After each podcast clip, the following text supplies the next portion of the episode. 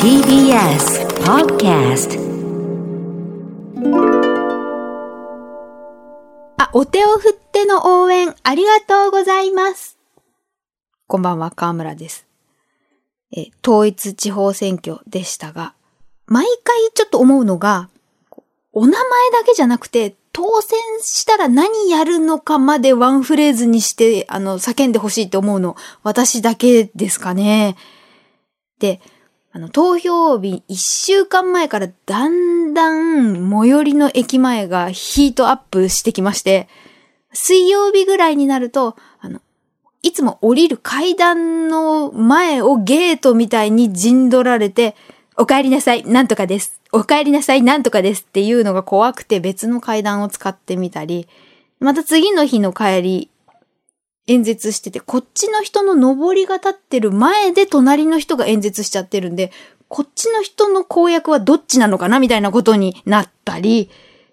で、ついに平日最後の金曜日の夜、あの、駅降りたら、候補者の方がざっと、まあ、5人かそれ以上ぐらい、ずもうバーっていて、そのご本人だけじゃなくて応援の方もいるから、もうなんかごった返してて、で、みんな、その名前はなんとかでございます。あの、日曜日お願いします。なんとかですって言ってたんですけど、その中で、あの、ある候補者の方の陣営が、みんななんか多分数時間前からいたのか、疲れちゃって言うことなくなっちゃって、4人ぐらいなんか気まずい沈黙になってて、で何言おうかなっていう、私がちょうど通り過ぎるときに、ご本人の横にいた方が、未来のなんとかでございます。頼りなく言って尻すぼみになって、またシーンって。いや、あの、なんとかのって殺し文句、決まり文句は決めとこうよっていうのと、その未来のって弱々しいと一票投じにくいじゃないとかね、いろいろ思いましたが、皆さんいかがだったでしょうかさて、えー前回、こういうのが神レシピっていうのかって実感したピーマンの醤油煮のお話をしましたが、私もう一つ現在追求しているレシピがありまして、それが何かと言いますと、え昨年の秋に、あの、この番組を欠かさず聞いてくれていた母の姉、おばが亡くなったんですけれども、あの、仏事とか法事って久しぶりに顔の似てる一族集まりますね。で、母方の親戚みんな揃った時に、本当にご無沙汰していた、小指で鶴を折れるぐらい手先がめちゃくちゃ器用で、とても優しい、もう大尊敬している母の兄、おじさんが栄養士さんなんですけど、この間の集まりの時に、あの、お茶受けにっていうんで、持ってきてくれてたのが、浸し豆。で、この余りを持ち帰ったのが冷蔵庫にあったんですね。で、その存在を忘れて、すっごく翌日とか疲れて帰ってきて、夜ですよ。あの、悪魔が囁きますよね。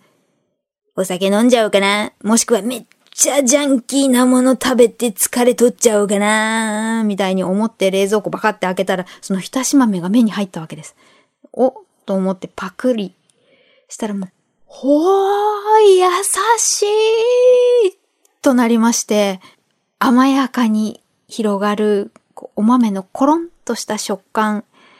して、噛み締めるとじんわり温まる口の中とお腹。で、なんか背筋がまっすぐになるような気さえして、あ人間が最後に帰る味ってここだなとまで思って、あの、心が浄化されちゃったもんだから、この味、この、ここまで思う味、継承して、老後自分で作れるようになって自分を癒していかないとダメだな、みたいなことまで思って、おじさんにレシピを教わりたい。だがしかし携帯持ってない。どうすっぺと思った結果、往復はがきに、これこれこうで、どうか教えていただけないでしょうか、ラブレターをしたためました。数日後、達筆な返信が返ってきた。だがしかし、タモリさんみたいに、あの、材料は書いてあるけど、分量がない。ここで、そもそも浸し豆ってなんだっていうと、えーこれはうちの郷土料理などによりますと、長野県の北新地域と東新地域、これ、新は信じるの新ですね、をはじめ、新潟県や東北地方でも食べられている郷土料理。青大豆を茹でて薄味のだし汁に浸したものである。中略、豆自体が大変美味しいので、茹でてシンプルな味付けで美味しく食べられている。で、あの、お正月に数の子を入れたものは数の子豆としておせちに使われるっていうものなんですけれども、シンプルな作り方だけに分量が知りたかった何がどれぐらいっていうのね。で、先週お話ししたタモリクラブの劇団ひとりさんとか爆笑田中さんみたいに、あーって思って、とりあえずお返事が来たのが嬉しくて、その返信用のハガキは飾っておいて、で、ひたし豆の結局レシピはネットで検索して作ったんですけど、青い。2回目作っても何かがおじさんのと違うっ